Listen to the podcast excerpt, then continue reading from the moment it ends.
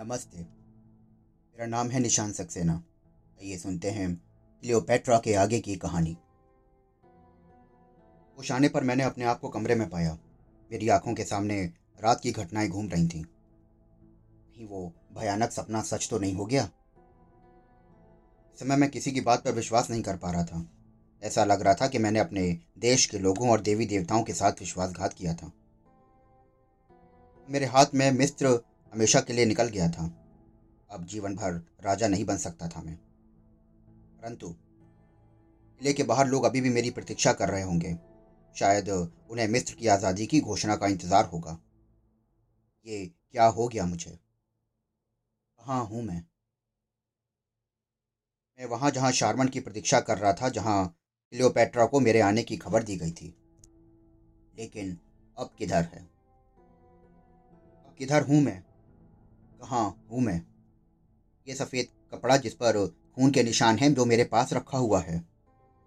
जैसे कि मैंने उसे ठोकर मारकर दूर फेंका, उसमें से एक आदमी की लाश देखकर मैं चीख पड़ा। मेरा ही खंजर उस अफसर की लाश के सीने में घुसा हुआ था। उसके हत्थे पर लगे एक कागज़ पर लिखा था, नाम हॉर्मेसिस, देखो, मेरी गद्दारी का अंत। मैं वही पोलोस हूँ, जिसे तुमने लालच देकर अपने साथ मिला लिया।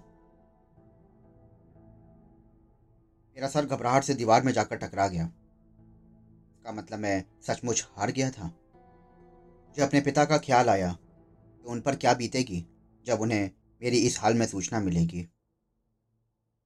उस सीपसा का क्या होगा जो सच्चा देशभक्त था? क्या मैं देशद्रोही हूँ? मैंने कोई गद्दारी नहीं की, बल्कि हमारे साथ तो धोखा किया गया है। मेरी जेब में सूची भी नहीं थी जो गद्दारों का नाम जान लेता।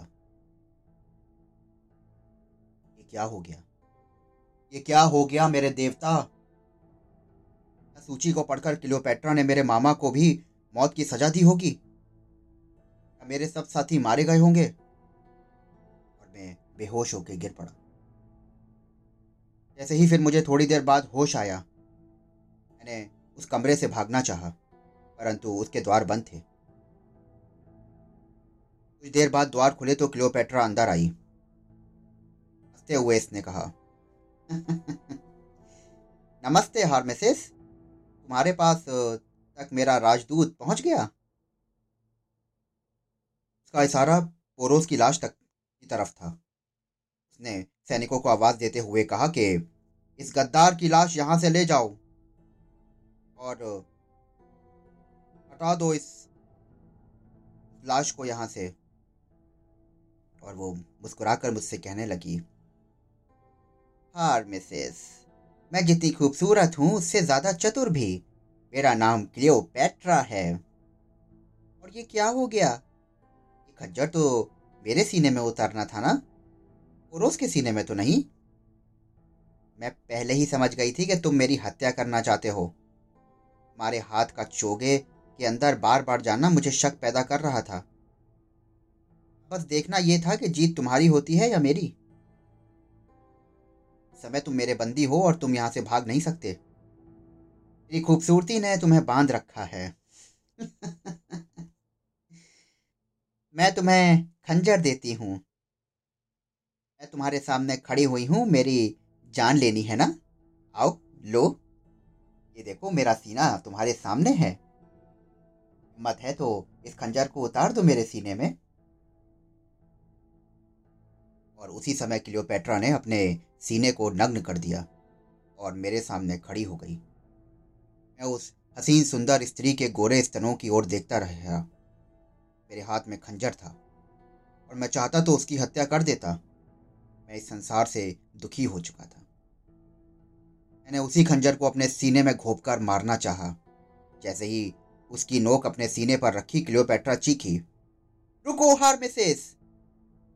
तुम आत्महत्या नहीं करोगे? ये तो कायर का कार्य है। मरने के बाद तुम कहाँ जाओगे? यदि तुम अपने कस्में तोड़कर देवी के पास भी जाओगे तो तुम्हें सजा नहीं मिलेगी। अपने पापों का प्रायश्चित ज़िंदा रहकर करो। शायद देवी तुम्हारे गुनाहों को क्षमा कर दे। ओ प्यारे हर मिसेस क्लियोपेट्रा की बात सच थी। मैं अब सब कुछ हार चुका था। इस राज सिंहासन पर तुम्हारा ही अधिकार है। यदि तुम अधिकार के लिए लड़े तो गलत तो नहीं लड़े थे। समझ नहीं पा रहा था कि क्लियोपेट्रा के शब्द क्या सच हो सकते हैं। मैंने उसके साथ धोखा किया और क्या वो मुझे अपना साथी मान रहेगी मैंने उसकी हत्या करनी चाहिए और उसने मुझे क्षमा कर दिया। उसने कुछ ही समय पहले तो कहा था कि मैं एक औरत हूँ और मेरे पास भी कुछ दर्द हैं। तुम चाहो तो मेरे साथी बन सकते हो। उसकी यह बात बार बार मेरे कानों में गूंज रही थी। मैं बच्चों की तरह आंसुओं में रोने लगा। किलो पेट्रा मेरे पास आ गई। मेरे गले में बाहें डालकर बोली, हार मिसेस, तुम निराश क्यों होते हो? आज से तुम्हें नया जीवन शुरू करना है। मैं जानती हूँ कि तुम भावना की धारा में बह गए थे। तुम यदि षड्यंत्र में सफल हो जाते तो तुम रोम के लोगों से आगे नहीं टिक पाते। अगर ये सच है कि मिस्र को जितना प्यार मैं करती हूँ, उतना तुम भी नहीं करते। और मैंने मिस्र के लिए कुछ भी नहीं किया, इसके लिए मुझे दुख है। मैं तुम्हारी मदद कर सकती हूँ। तुम मेरे प्रेमी और सहायक बन जाओ। तुम्हें एक, ने एक मल्लिका का दिल जीता है और हम दोनों मिलकर क्यों ना मिस्र पर शासन करें। भी मिस्र के राज सिंहासन पर पहुँच जाओगे और तुम्हारे हाथ से और तुम्हारे माथे से दोनों ही जगह से गद्दारी का दाग धुल जाएगा। बोलो हार मिसेस, क्या मैं गलत कह रही हूँ? मेरे दिल के कोने में उम्मीद भी नज़र आई। डूबते तिनके का सहारा भी बहुत होता है। मैंने भीगी नज़रों से महारानी की ओर देखा और बोला कि, मेरे साथियों का क्या होगा? ओ, तुम अपने मामा सीपसा और पिता काहन महंत के बारे में जानना चाहते हो? जो ख्याल था कि वो शारमन का नाम लेगी, परंतु वो जानती थी कि मैं इस बात को बहुत भली भांति जानता हूँ कि मुझे इस खेल में किसका नाम लेना है और किसका नाम नहीं लेना है। तो फिर इन सब का क्या होगा? देखो, हार मिसेस मैं सबको माफ़ कर दूँगी। ने मेरे हाथ में अपना हाथ रखा और बोली, मैं देवताओं की कसम खाती हूँ कि महंत का कुछ भी ना बिगड़ेगा। फिर मैं तुम्हारे मामा को भी बचा लूँगी। बोलो, अब तुम खुश हो? तुम जान गए होगे कि मैं दयावान स्त्री हूँ। और मैं चाहती तो गद्दारों को मृत्यु दंड देती, मगर मैंने तुम्हें पाने के लिए इन सब चीज़ों का त्याग किया है। हाँ एक कीमत तुम्हें ज़रूर चुकानी होगी। वो क्या है? तुम मेरा चुंबन लो। नहीं, ऐसा नहीं हो सकता। इतना कहकर मैंने मुँह फेर लिया। और मैंने उससे कहा कि ये तो बहुत बड़ी कीमत है। ओ हार मिसेस। तुम भूल रहे हो कि तुम किस स्थिति में हो। मैं उन औरतों में से नहीं जो पुरुषों की खुशामद करें। यदि तुमने मुझे प्यार नहीं किया तो मैं अपनी दया को क्रोध की अग्नि में भी बदलना जानती हूँ। सोच लो तुम्हें क्या चीज़ पसंद है। अपने मामा और पिता की ज़िंदगी या उनकी मौत? एक चुंबन के बदले तुम्हारी जान का सौदा बुरा तो नहीं? फिर मैं अपने आप को तुम्हारे हवाले कर दूँगी पूरी तरह से। पेट्रा के चेहरे को क्रोध की लालिमा छा गई थी। उसका सीना तेज़ी से धड़क रहा था और उसके गुलाबी होठों पर मैंने अपने होठ रख दिए। इस प्रकार मैंने अपने देश की गुलामी और बदनामी पर कभी न टूटने वाला सौदा कर लिया। पेट्रा अपनी जीत पर बहुत खुश थी। कमरे से बाहर चली आई और उसने मेरा खंजर दोबारा मेरे हाथ में रख दिया। मैं नहीं जानता था कि वो इतनी दयावान स्त्री कैसे हो गई और उसने मुझे क्यों क्षमा किया। नहीं, उसे ये डर तो नहीं कि मेरी हत्या होते ही पूरे मिस्र के लोग जंग का ऐलान कर दें और शायद अब वो ये राज्य ना संभाल पाए। वो मुझसे ज़्यादा राज सिंहासन से प्यार करती थी। परंतु ये भी सच था कि उसने मेरे साथियों को माफ़ करके अपना प्यार का विश्वास मुझ पर पूरे तरीके से बहा दिया था। मैं सोच रहा था कि अपने लक्ष्य पर पहुँचने के लिए मुझे दूसरी बाजी जीतनी होगी। रास्ता कोई सा क्यों ना हो, मंजिल पर पहुँचना हमारा प्रमुख उद्देश्य था। मुझे हर बात महारानी की माननी होगी और मैं विनाश के रास्ते की तरफ़ चल पड़ा। एक बंद कमरे में था। इन दिनों पहरेदारों और खाना लाने वाले लोगों के सिवाय मैंने किसी को नहीं देखा। क्लियोपेट्रा मुझसे हर रात मिलने आती थी।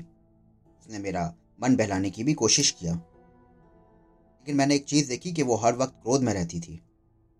ये समझ में नहीं आता था कि उसकी खूबसूरती दिनों दिन निखर रही थी और अब उसकी बातों में घृणा नहीं थी। वो मेरे से मिस्र के लोगों की भलाई और उन्नति के बारे में बात करती। मैं अनजान सा उसकी चाल में फंसता जा रहा था। वो मिस्र की जनता की सहानुभूति और मुझसे अपने यौवन के जाल में फंसाना चाहती थी। और हुआ भी यही। मैं पूरी तरह उसके शिकंजे में फंस चुका था। उसने चालाकी से जाल फैला दिया था और मेरा दुर्भाग्य मेरे साथ चल रहा था।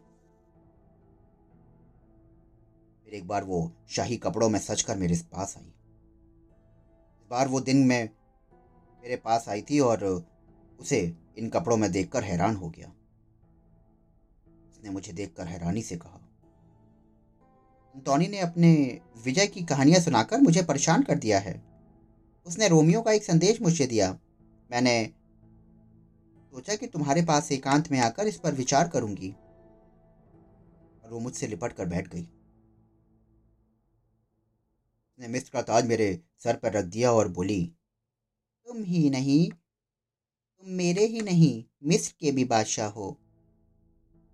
आज रखते ही मुझे अपने पिता की बात याद आई, जब उन्होंने अब्दीस में मेरे सर पर एक ताज रखा था। और फिर एक बार किलोपेट्रा ने फूलों का ताज मेरे सर पर रखा। प्रेम का राजा बना दिया। ये सब याद आते ही मैं गुस्से से चीख पड़ा। किलोपेट्रा माना मैं आपका गुलाम हूँ। इसलिए तुम्हें हक है कि मेरा मज़ाक उड़ाने का पर सुनो, किसी कैदी का मज़ाक उड़ाना मिस्र की मलिका की शान के खिलाफ है। आवाज़ सुनकर वो पीछे हट गई और हैरानी से मेरी ओर देखने लगी। मानो कि कोई अजीब घटना हो गई हो। ये सच है हार मिसेस मैं और तुम्हारा मज़ाक उड़ाऊँगी? मैं ये ख्याल भी कैसे आया? क्या तुम मिस्र के राजा नहीं बन सकते? ये सब सच हो सकता है और ये सब सच होगा, क्योंकि ये मैंने कहा है और मैं हूँ क्लियोपेट्रा। हम्म। दो मिनट के लिए चुप रहा और मैंने उससे पूछा कि ये कैसे हो सकता है? अब तो तुम तो मुझसे शादी कर लोगी। कल तुमने मुझसे यही रास्ता बताया था ना? क्या शादी के अलावा भी कोई और रास्ता है? बोली कि देखो हर मिसेस, मैं जानती हूँ कि यह कोई रास्ता नहीं। तुम्हारी भलाई के लिए तुम्हें कैद किया है। मेरे कहने पर तुम्हारी साथी और मेरे अफसर तुम्हें जान से मार देते। इससे तुम्हारा जीवन बच गया। मेरा मिलना अब संभव नहीं हो सकेगा तुमसे।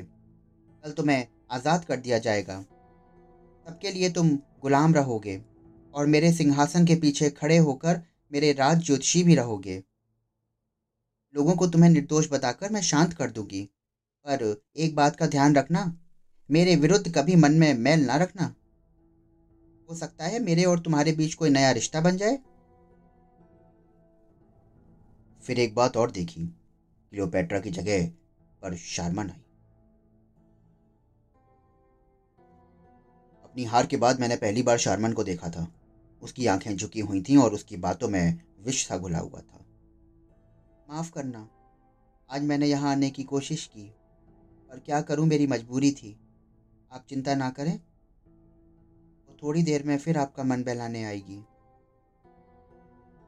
मैं चुपचाप उसकी बातें सुन रहा था। और मिसेस। रानी ने तुम्हें आज़ाद कर दिया है। परंतु मिस्र की लोगों की आँखों में तुम्हारे लिए घृणा भरी हुई है। तुमने उन्हें धोखा दिया है। सारी योजनाओं को असफल कर दिया तुमने। पर बहुत दाग लग गए हैं। हमारी हार हुई है। हाँ ये भी एक सच्चाई है कि हमारा कोई साथी नहीं मारा गया। बहुत से लोगों को कैद में डाल दिया गया है, तुम्हें पता है? हमारे मामा सीपसा को कुछ पता नहीं। लोगों की शंका है कि उनकी हत्या कर दी गई है। चारमन हरामी औरत ने मेरे साथ गद्दारी की। ये ठीक है, उसने गद्दारी की, परंतु तुम भी तो गद्दार निकले। तुमने अपना फ़र्ज़ क्यों नहीं निभाया?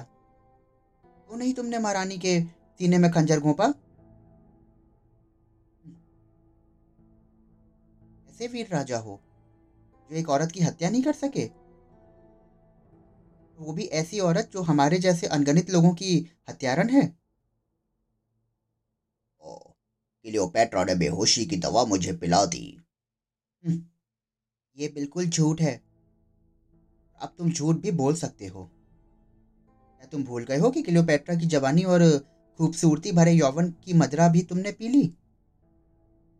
क्या तुमने उस तवायफ के चुंबन की खातिर अपने देश की आज़ादी नहीं बेचती? क्यों नहीं मान लेते हो तुम ये सब बातें।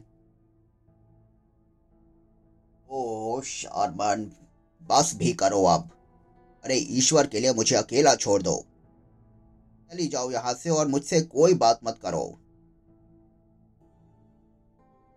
मैं समझ रही हूँ। ये बात भी सच है। शरीफ और सीधी सादी कुमारी लड़की को क्यों पसंद करने लगे?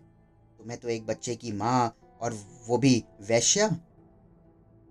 शादीशुदा औरत पसंद है ना? उसके पैरों में कुत्ते की तरह पड़े रहकर उसके तलवे चाटना तुम्हें पसंद है। शारबान! अपनी जवान पे लगाम रखो। और मुझे एक बात का जवाब दो।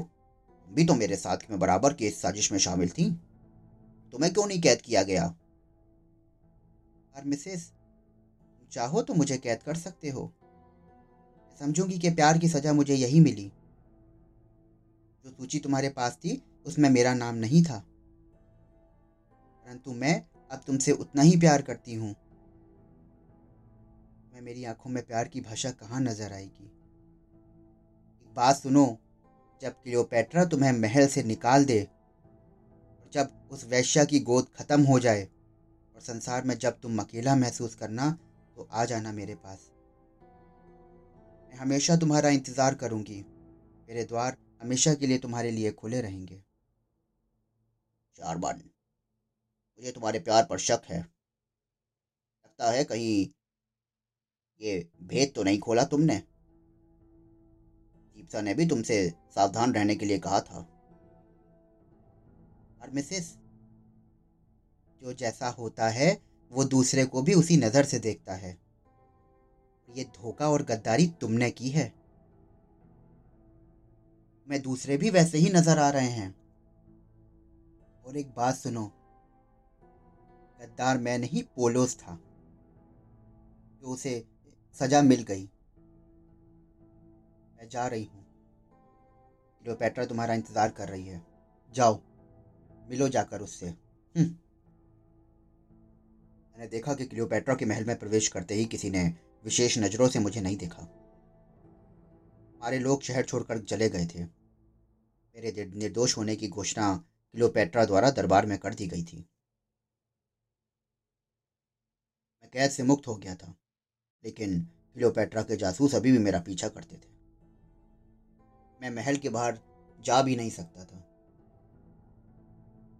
और फिर आया वो अशुभ दिन। जब वो चालाक और चतुर दूत वेलस, जो अंतोनी का दूत था, वो उसका पत्र लेकर आया। उसको धन और वासना की भोग थी। वो भी सितारों की पूजा करता था। उसने क्लियोपेट्रा को अपनी शक्ति का परिचय दिखाने के लिए एशिया पर जीत हासिल कर ली थी। अपनी शक्ति के बल पर सबसे जुर्माना वसूल करता था वो। मुझे वो घड़ी याद है जब क्लियोपेट्रा शाही वस्त्रों में बैठी थी। उसके राज सिंहासन के दोनों ओर दास दासियाँ जिनमें मैं भी था, वो खड़े हुए थे। धोनी का दूध का स्वागत शाही तरीके से हुआ। दासियों ने फूल की वर्षा की, बैंड ने धुन बजाई और अंतोनी की जय जयकार गूंजी। वेलस के पीछे बहुत से रोम के अफसर पताका उठाए चल रहे थे। वेलस की आँखें भयानक लग रही थीं। अभी क्लियोपेट्रा ने उसके सम्मान में कहा ए एशिया के विजेता एंटोनी दूत हम सच्चे हृदय से तुम्हारा सम्मान करते हैं हमारे लिए क्या संदेश एंटोनी ने भेजा है वो हमें बताओ मैं देख रहा था कि वेलस क्लियोपेट्रा की ओर एक टक देख रहा था की बातों का कोई जवाब नहीं मिला क्या बात है क्या एशिया में रहते अपनी मातृभाषा को भूल गए हो वेलस ये सुंदरता की मूर्त। सत्य बात तो ये है महारानी, हम आपकी सुंदरता को देखकर अपने होश खो चुके हैं। आपके रूप का जादू हर किसी को पागल कर सकता है। आप मेरे कसूर को क्षमा करें। मैं तो इस समय एंटोनी का पत्र लेकर आपकी सेवा में आया हूँ। यदि मिस्र की महारानी की आज्ञा हो तो क्या पत्र पढ़कर सुनाऊं? ठीक है, इसे पढ़ा जाए। वेलस ने पत्र पढ़ा, जो कि कुछ इस प्रकार था।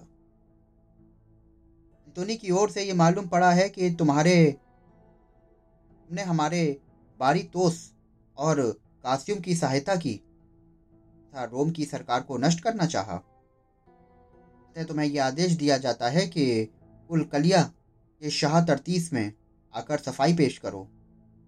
यदि यह आदेश ना माना गया तो उसका बहुत बड़ा दंड मिलेगा। जैसे ही क्लियोपेट्रा ने ये धमकी भरा पत्र सुना, उसकी आँखें क्रोध की से अंगारे बरसने लगे। उसने गुस्से में कहा, सुनो वेलस, हमने तुम्हारे पत्र का एक एक शब्द सुन लिया है। हम पर जो आरोप शहनशाह एंटोनी ने लगाया है वो एकदम झूठा है। हमें तुम्हारे पत्र की सफ़ाई में कुछ नहीं कहना है और ना ही वो कालिया जाने की ज़रूरत है। अगर चाहते हैं तो एनातोनी यहाँ भी आ सकते हैं। हम उनका सम्मान भी करेंगे और उनको सफ़ाई भी देंगे। ओ मिस्र की मल्लिका, हो सकता है आपने जो कुछ कहा है वो सब सच हो। बादशाह अंतोनी के स्वभाव को तो आप शायद जानती नहीं हैं। मेरी यही राय है कि आप वहाँ ज़रूर जाएँ। यदि आप वहाँ नहीं गई तो एंटोनी अपना एक बड़ी सेना के संग आप के पास आएँगे। और फिर मिस्र का जो हाल होगा, उसका दोष आप ही के सर पर आएगा। जो पेट्रा ने आने वाले संकट का एहसास कर लिया था, वो दूध भी महारानी के घबराए मुख को देखकर थोड़ा सा विजय अनुभव कर रहा था। सुनो दूत माना के मामला कुछ उलझन भरा है। और कुछ दिन में हमारे सरकारी मेहमान बनकर तुम यहाँ रहो। हम उनकी बात का जवाब अवश्य देंगे। जो आज्ञा महारानी क्या रात क्लियोपेट्रा ने अपने शयन कक्ष में मुझे बुलाया। मेरी नज़र क्लियोपेट्रा पर पड़ी, जो परेशान सी अपने कमरे में घूम रही थी। इतना परेशान मैंने उसे पहले कभी नहीं देखा। ओह, तुम आ गए हार, मिसेस। मैं क्या करूँ? मेरी समझ में कुछ नहीं आ रहा है। मैं बहुत परेशान हूँ।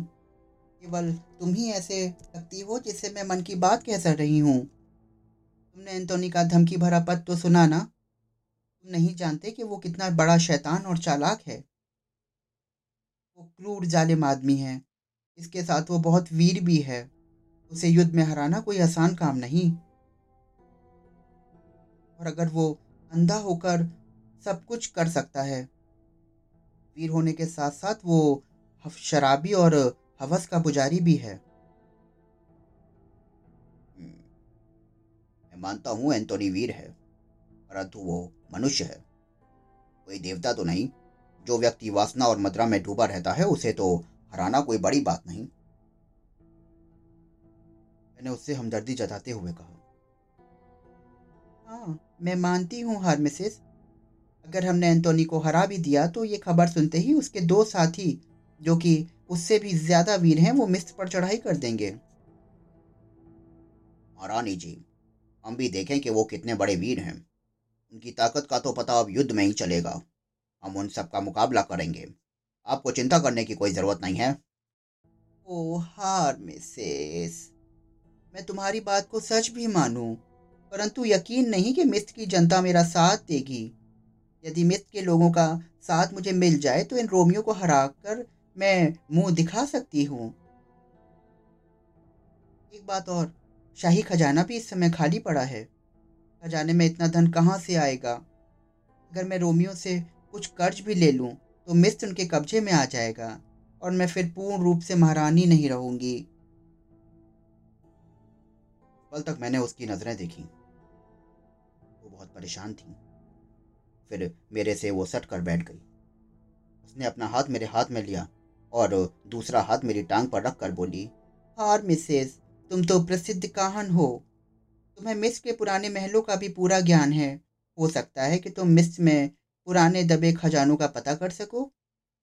मुझे उस खजानों के बारे में बता दो। मैं मिस को रोमियो की गुलामी से बचा लूँगी। मैंने थोड़ी देर सोचा। और फिर बोला मिस्र की मलिका, अगर मैं उस छिपे हुए खजाने का पता दूँ तो इस बात का क्या सबूत है कि उस खजाने को केवल मिस्र की भलाई के लिए ही आप खर्चा करेंगी? लियोपेट्रा उसी पल चौंक उठी। मानो वो खजाने का पता जानना चाहती हो। फिर मेरे चेहरे पर गर्म साँसें डालकर बोली वास्तव में तुम छुपे हुए खजाने का पता जानते हो? सुनो महारानी मैं आप सीधे सीधे शब्दों में आपसे बात कर रहा हूँ। हो सकता है कि आपको मेरा कहना बुरा लगे, परंतु मैं घुटन भरी ज़िंदगी नहीं जी सकता। सुन रही हो ना क्लियोपेट्रा। और मिसेस। आज तुमने मेरा नाम सीधी तरह पुकार कर परायपन की सारी दीवारें गिरा दी। मुझे उस खजाने के विषय में बताओ। मैं जानता हूँ कि खजाना किसी महल में ही दबा हुआ है, परंतु शर्त यही है कि उसको आप अच्छे काम में ही खर्चा करेंगी। कि अगर वो किसी बुरे काम में उपयोग किया गया तो देवताओं का शाप लगेगा, जिससे महाविनाश होगा। हाँ हार मिसेस। मैं तुमको वचन देती हूँ और देवताओं की सौगंध खाकर कहती हूँ खजाना मिस्र की भलाई के लिए ही खर्चा होगा। हम दोनों रोमियो को युद्ध में हरा देंगे और फिर तुम मिस्र के राजा बनकर जो चाहो वही करना। मिस्र की भलाई जनता की भलाई और उसे तुम ही करोगे। किलोपेट्रा केवल प्यार करने वाली तुम्हारी पत्नी होगी। उसने अपनी खूबसूरत नशीली आँखों में सिर्फ़ तुम्हें ही देखा है। क्लियोपेट्रा हम्म, तुम्हें कसम खानी होगी। तुम जो कहोगी उसे पूरा करोगी। मैं सौगंध खाती हूँ मेरे सरताज। मेरे प्रिय, मेरी कसम सच्ची है। कहते हुए मेरे होठों पर उसने अपने सुर्ख गुलाबी होठ रख दिए। उसने मुझे अपनी बाहों में ले लिया। मैंने दीवानों की भांति उसके होठों और गालों को चूमा। ना जाने कितनी देर तक हम एक दूसरे की बाहों में प्यार का खेल खेलते रहे। और वहीं उस बिस्तर पर भविष्य के सपने देखते रहे। और फिर इसी प्रकार मैं एक बार फिर धोखा खा गया। मैं जानता था कि यदि शारमन की जलन की अग्नि मेरे रास्ते में ना आती तो मुझसे लियोपेट्रा की शादी अवश्य हो जाती, मगर शारमन मुझसे सच्चा प्यार करती थी। उसे कैसे सहन होता कि कोई दूसरी औरत मेरी पत्नी बन जाए? मैं तो क्लियोपेट्रा के प्यार में पागल था। उसे पाने के लिए मैंने मिस्र को ये पुराने राजा के महल में गड़े खजाने के बारे में भी बता दिया। और फिर हम खजाने की तलाश में चल पड़े। मैं और क्लियोपेट्रा।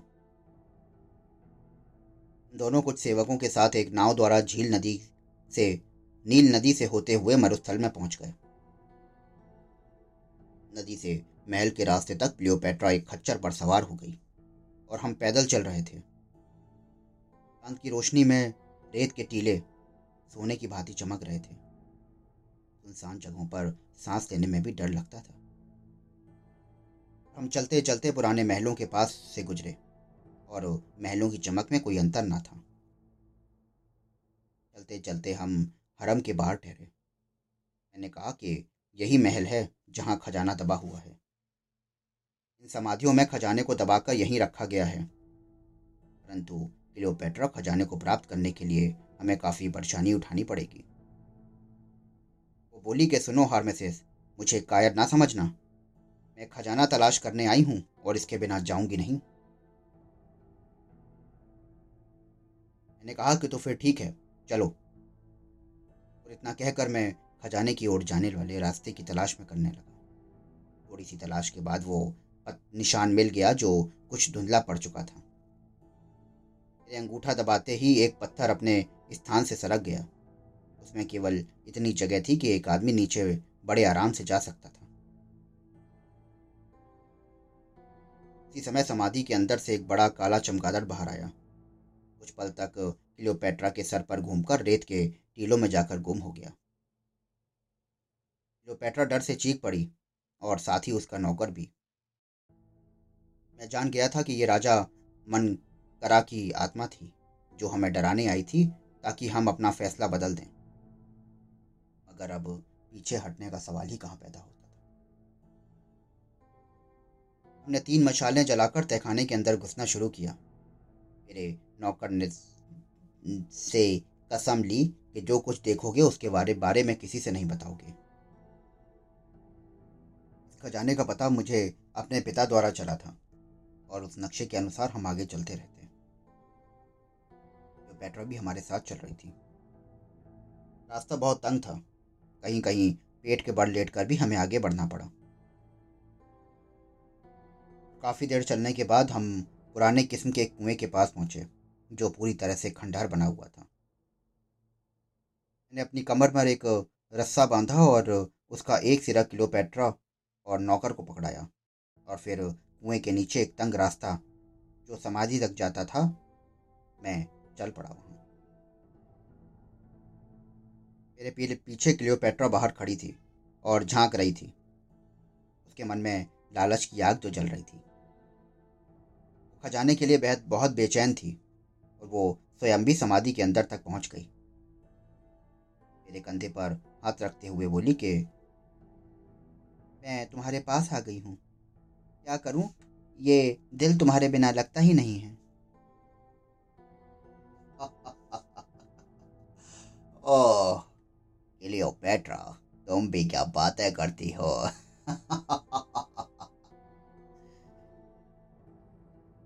प्यार की बातें करते करते इस वीरान वातावरण में अपना दिल लगाने की कोशिश करने लगे। अंधेरे में मशालों की हल्की रोशनी हमें रास्ता दिखा रही थी, और मैंने दीवार पर लिखा हुआ कुछ पढ़ा। शासन काल में राजदूतीय इस समाधि में दाखिल हुआ। मुझे धन की आवश्यकता थी। मैं दिल से भी साहसी हूँ, परंतु देवताओं और मनकुरा के क्रोध से मैं डरता हूँ, इसलिए खजाने को हाथ नहीं लगाया। परंतु मेरे बाद इस खजाने को पाने वाला अगर दिल का साहसी हुआ और उसने हिम्मत ना छोड़ी तो खजाना अवश्य पालेगा। यदि उसने जरा भी भूल कर दी तो कष्ट के साथ उसकी जान भी जा सकती है। आने वाले हर व्यक्ति के जीवन की प्रार्थना मैं ईश्वर से करता हूँ। प्रणाम। क्लियोपेट्रा ने भी उस तरफ़ देखा और मुझसे बोली कि खजाना किधर है? मेरी नज़र एक सफ़ेद पत्थर के ऊपर पड़ी। उस पर भी कुछ लिखा हुआ था। तभी अचानक ठंडी हवा का तेज झोंका आया। मैंने देखा कि एक ताबूत का ढक्कन खुला पड़ा था और उसमें एक शव था। शव के सोने का सर था। मैंने क्लियोपेट्रा को उस तरफ़ बुलाया और क्लियोपेट्रा ने आते ही पूछा, ओ, यहाँ मेरे पास आओ, हर मिसेस. ओ, घबराने की कोई बात नहीं है क्लियोपेट्रा, ये मनकूरा का शव है। पर लिखा हुआ था, राजा बनकुरा आयन देवता। तीन हज़ार वर्ष पूर्व से यह शव सुरक्षित था। शव निकाला। और ताबूत हटाते ही अन्य पत्र हमारे हाथ लगे, जिस पर आने वाले शब्द कुछ यूँ थे। यहाँ तक पहुँचने वाले फिरौन, गौर से सुन। स्वप्नदारा मुझे पूर्वाभास हुआ कि मेरे बाद का फिरौन विदेशी आक्रमणकारियों की गिरफ्त में आ जाएगा और मिस्र पर इन विदेशी कदमों का साम्राज्य स्थापित हो जाएगा। विदेशियों की भीड़ से जो मिस्र फिरौन, मिस्र की जनता की भलाई का ध्यान रखते हुए मिस्र को आज़ाद कराने के उद्देश्य से यहाँ तक पहुँचेगा, वही इस खजाने का अधिकारी होगा। उसकी मदद हेतु मैंने इतना धन यहाँ छुपा रखा है कि उससे उसकी तमाम कठिनाइयाँ हल हो जाएँगी और मिस्र की जनता का कल्याण होगा। अगर तुम मिस्र की आज़ादी हेतु संघर्षरत होने की ताकत और वीरता रखते हो तो आगे बढ़ो और बिना डरे मेरी लाश को चीर कर निकाल लो। किंतु सावधान।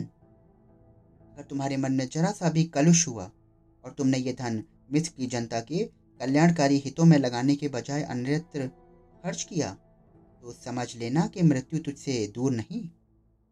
नष्ट होकर रह जाएगा तू। इसलिए बेहतर होगा कि तू एक बार पुनः सोच ले। क्या सचमुच तुझे निर्देशित उद्देश्य की पूर्ति हेतु ही धन की ज़रूरत है? मैंने क्लियोपेट्रा की ओर देखा। मैंने कहा कि गंभीरता पूर्वक विचार कर लो। अगर तुम इस धन का उपयोग मिस्र की आज़ादी के लिए करना चाहती हो तो ले चलो, वरना दुखद परिणाम मरणांतक पीछा ना छोड़ेंगे। मैं इसे ले चलूँगी। वो अपला की सकूत धन संपदा को घूर रही थी। ठीक है, जैसी तुम्हारी इच्छा। अनमने भाव से आगे बढ़ा। क्लियोपेट्रा मनकूरा की लाश पुनः निकालने में मेरी मदद करने लगी। हमने उस तीन हज़ार वर्ष पुरानी लाश को चारों हाथों पर फिर से उठाया तो हमारे हाथ प्रकंपित थे। अभी लाश हमने उठाई थी कि एक विशाल चमगादड़ पुनः उड़ा, और हमारे सिरों के इर्द गिर्द चकराने लगा। उसके पंखों की फड़फड़ाहट पूरे वातावरण को और भी भयंकर बना रही थी। जो पेट्रा चीखी और दौड़कर मुझसे आ लिपटी। मैंने आश्वासनपूर्ण दृष्टि से उसकी ओर देखा तो आश्चर्य से भर उठा। वो मुझे बाहों में भीजते हुए एक और भयभीत दृष्टि से देखे जा रही थी। वो वो देखो हर मिसेस भूत। मैंने उस दिशा में दृष्टि डाली। अंधेरे में एक श्वेत डरावनी परछाई मेरी ओर बढ़ती चली आ रही थी। मैं समझ गया था कि वो मनकूरा की आत्मा है जो अधोमृत शरीर को देखने आई है। हमारे स्पर्श से उसे पता लग जाना स्वाभाविक था। सफ़ेद साया मशाल की रोशनी में आकर लुप्त हो गया।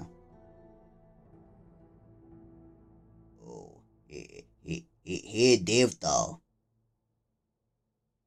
ये तो भूतों का बसेरा है। ये प्रेत हमें समाप्त ना कर डालें। ये बात सुनकर क्लियोपेट्रा थर काँप उठी। मैं उसे बाहों में जकड़े वापसी हेतु मुड़ा। किंतु अभी मैं चंद कदम ही चला था कि उसने मुझे हल्का सा झटका दिया और मुड़ गई। सुनो हार मिसेस। इतनी दुश्वारियों के बाद हम बिना खजाना लिए जाएँ, ये तो अच्छा नहीं होगा। मैंने उसे देखा। उसकी आँखों में लिप्सा की चमक थी। तो उसके सौंदर्य जाल में फंसा केवल छटपटा सकता था। पश्चात, हम मनकूरा की लाश की पट्टियाँ काटने लगे। कफन के भीतर से स्वर्ण का ईसा, यानी कि सोने का त्रिशूल, गिरा और क्लियोपेट्रा उसे उठाकर चूमने लगी। कफन की आखिरी तह मनकूरा की लाश से कुछ यूँ चिपकी थी कि लाखों प्रयासों के बाद भी वो अलग ना हो रही थी। मम्मी बनाने वाले उम्दा मसालों की गंध हमारी नाक में घुसकर एक विचित्र सी मितली पैदा कर रही थी। लाख प्रयासों के बाद भी हम मनकूरा की लाश से कफन के अंतिम तह को अलग ना कर सके। भी क्लियोपेट्रा का हाथ हवा में लहराया और उसके हाथ में थमा कंजर मनकूरा की लाश में धसता चला गया। कंजर लाश में बेवस्त होते ही मशालों की गंध कई गुना बढ़ गई। क्लियोपेट्रा ने खंजर वाले हाथ को तीव्र झटका दिया। एक तवास तेज आवाज़ के साथ कफन समेत मनकूरा की लाश पक्ष तक फटती चली गई। उसके खंजर से निकला और लाश के भीतर छुपे बेशकीमती हीरे जवाहरातों को स्तब्ध दृष्टि से देखती रही क्लियोपेट्रा। सचमुच, इतने कीमती हीरे जवाहरात तो उसने कभी जीवन में ना देखे थे। सचमुच, उसके सामने अकूत संपदा मौजूद थी। मैंने एक सरसरी दृष्टि उसके चेहरे पर डाली। उसकी आश्चर्यजनक आँखों में तैरती लोभ की चमक स्पष्ट थी। मैं झुका और लाश पर से कफन हटाने लगा। कफन हटा तो तीन हज़ार वर्ष पूर्व के मनकूरा का चेहरा नज़र आया। ना लंबा समय बीत जाने के बाद भी मनकूरा का जो चेहरा नज़र आया था, उस चेहरे पर तेज और विशेष चमक के रूप में मौजूद थी। चमक में शौर्यता की स्पष्ट छाप थी। एक दृष्टि देखने से ही लगता था कि मनकूरा अपनी जीवित अवस्था में गजब की आत्मशक्ति का मालिक रहा होगा। और ये तो सच भी था। कि अपने जमाने के शौर्यपूर्ण किस्सों की गाथा आज भी लोग स्मरण करते थे। लोपेट्रा हीरे जवाहरात समेट चुकी थी। भी हमारी दृष्टि निकट पड़े, एक छोटे से संदूक पर पड़ी। हमने देखा कि उसमें सोने चांदी के टुकड़े व कुछ मुद्राएँ रखी हुई थीं। हम लालच में बुरी तरह से अंधे हो चुके थे। मैं तो उस समय मिस्र की राजगद्दी का फिरौन बना हुआ था। और क्लियोपेट्रा मेरी महारानी। अपनी समझ से खजाने के पूर्णतया हस्तगत होते ही मुझे क्लियोपेट्रा प्राप्त हो जाने वाली थी। और साथ ही मुझे मिस्र का फिरौन घोषित कर दिया जाना था। मैंने वो सोने चांदी से भरा संदूक उठाया और मिस्त्री नौकर की टेढ़ी कमर पर रख दिया। क्लियोपेट्रा और मुझे इतना भी होश ना था कि हम मनकूरा की लाश को चीड़ फाड़ कर अपमान कर रहे हैं। इसका परिणाम इतना महँगा साबित हो सकता है, ये हम कल्पना भी नहीं कर सकते। हम मालू असबाब से लदे फंदे वापस कुएँ तक पहुँचे ही थे कि हमारे सिरों पर पंखों की भयंकर फड़फड़ाहट गूंजी। हमारे रोंगटे खड़े हो गए। काला विशाल चमगादड़ कंठ से भयानक चीखें निकालता हमारे सरों पर मडरा रहा था। वो हमारे सर के बगलों से निकलता तो हम हवा का तीव्र दबाव स्पष्ट महसूस करते। हमने मशाल घुमाई थी कि हमें प्रस्तर प्रतिमा में तब्दील हो जाना पड़ा। और धमनियों में बहता लहू जमा सा महसूस हुआ। आँखें स्तब्ध सी सामने का भयंकर दृश्य देखती ही रह गई। गुलाम दीवार के पीछे से पीछे टिकाए बैठा था, उसकी आँखें भय से फैलते फैलते फट चुकी थी। और ठीक इसी प्रकार जैसे उसने संसार की सबसे भयंकर दश देखा हो। मशाल की रोशनी में हमारी निगाह उसके चेहरे से तनिक नीचे उतरी तो हमारे कंठ में भय भरी एक चीख निकल पड़ी और शरीर पसीने से भर भरा उठा। गुलाम के गले से वही काला विशाल चमकादड़ लिपटा हुआ था। उसकी आँखों में क्रोध के शोले बुलंद हो रहे थे और चोंच बेहद भयंकर अंदाज में खुली हुई थी। ऐसा हमारी दृष्टि गुलाम के गले से बहती रक्तधार पर पड़ी तो हमें गश्त आ गया चमकादड़ ने दोनों पंजे उठाकर गले में गहरे धस्ते हमने देखे। हम जड़वत खड़े थे और यूँ ही भयंकर दृश्य देखते देखते जैसे हमारे शरीर जुम्बिश खाना ही भूल गए हो। ये अचानक चमगादड़ भयंकर ढंग से चीखता हुआ पीछे को उड़ गया और गुलाम के सर का एक चक्कर काटकर कुएँ में कूद पड़ा। उसका रख मनकीरा की समाधि की ओर था और उसके जाते ही किलोपेट्रा को ज़ोर का चक्कर आया और वो धरती पर ढेर हो गई। उसे देखकर मैं चिल्लाया, उठो क्लियोपेट्रा, तत्काल उठो। इससे पहले कि मनकूरा की आत्मा वापस आकर हम पर टूट पड़े हमें यहाँ से दूर जाना है। और अगर जरा सी भी देर हुई तो सीधा अर्थ होगा हमारी समाधि।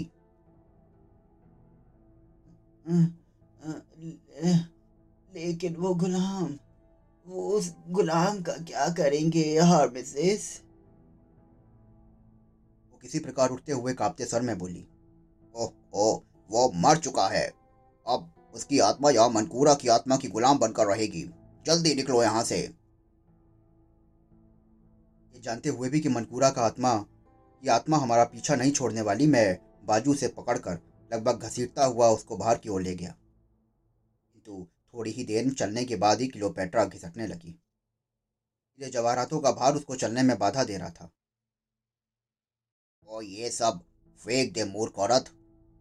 जान से कीमती नहीं है ये सब। मैं चिल्लाया। ओ हर किस नहीं। मुझे अबला समझने की कोशिश मत करो। मैंने आज तक शिकस्त शब्द से नफरत की है और सदा विजय होती आई हूँ। कहने के साथ ही वो सचमुच दौड़ने लगी। हम रेत के टीलों की ओर द्रुत गति से आगे बढ़ते चले गए। दोस्तों, अभी आप सुन रहे थे क्लियोपेट्रा की एपिसोड नंबर आगे की कहानी सुनने के लिए हमारे चैनल को फॉलो करिए। मैं फिर मिलता हूँ आपसे आगे की कहानी के साथ। शुक्रिया।